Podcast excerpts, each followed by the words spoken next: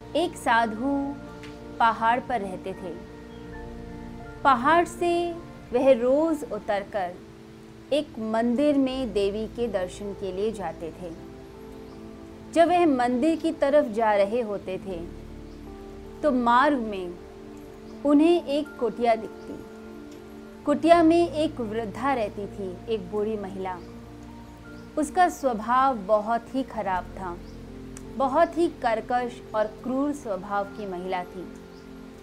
वह साधु को पसंद नहीं करती और जैसे ही साधु उसके घर के सामने से निकलते, वह उनके ऊपर कूड़ा करकट फेंक देती।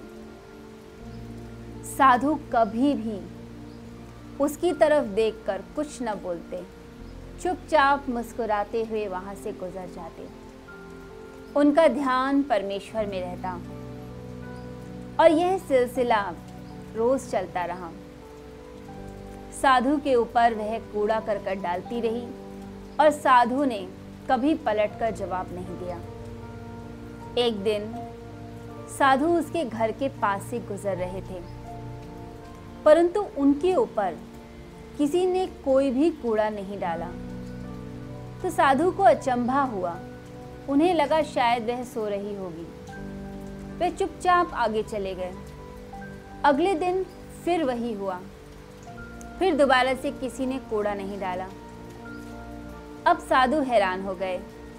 उन्हें लगा ज़रूर कुछ गड़बड़ है। वह उस वृद्धा की झोपड़ी में गए। जैसे ही वह झोपड़ी में अंदर पहुँचे तो देखते हैं कि वह बूढ़ी महिला, वह पलंग पर लेटी हुई है। वे बहुत ही बीमार और दुर्बल दिखाई दे रही है। साधु ने उसकी ओर देखा तो समझ गए कि अभी मुझे वैद्य को बुलाना पड़ेगा, क्योंकि सेहत ज़्यादा खराब है। वे तुरंत जाकर वैद्य को बुलाकर लेकर आए। वैद्य ने औषधि बनाई और उस वृद्धा को दी। जैसे ही उसने औषधि का सेवन किया और अपने स्वास्थ्य का ध्यान रखा, कुछ ही दिनों में वह बूढ़ी महिला स्वस्थ हो गई। जब वह स्वस्थ हो गई, तब साधु ने कहा, तुम्हें किसी भी चीज़ की ज़रूरत हो, मुझे बुला लेना। तुम्हें अपना ध्यान रखना है, अपनी सेहत का ध्यान रखना है, अपनी औषधियों को समय पर लेना है। यह वैद्य जी तुम्हारे पास आते रहेंगे और तुम्हारी सेहत का ध्यान रखेंगे। जैसे ही साधु चलने लग गए उस बूढ़ी महिला की आँखों में आँसू आ गए। वह कहने लगी, कहती है कि मैं सेहत को क्या सुधारूं? आपने तो मुझे ही सुधार दिया है। आपने तो मेरे मन को ही बदल दिया। मैं आपके बारे में न जाने कितना बुरा सोचती थी।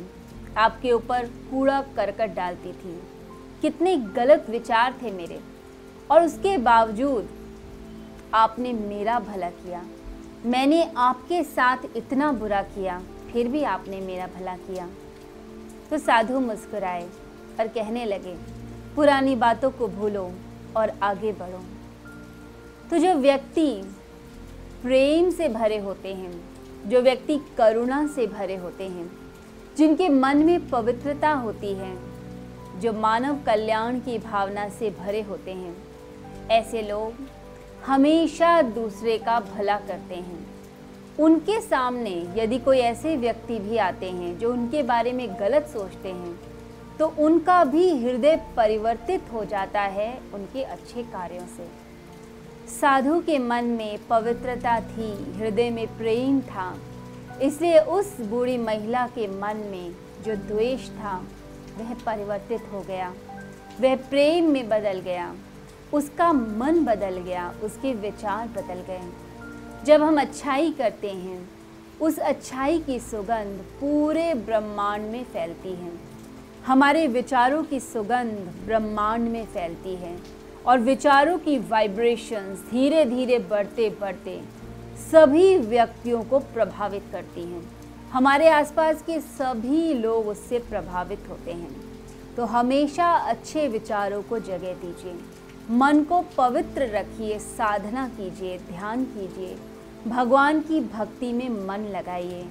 आपके भीतर की पवित्रता, आपके भीतर का प्रेम, सभी प्राणियों को आपकी ओर खींच कर लेकर आएगा। तो आइए, आज के दिन हम योग, ध्यान और प्राणायाम की तरफ़ बढ़ते हुए अपने मन को पवित्र करते हैं, अपने हृदय को शुद्ध करते हैं।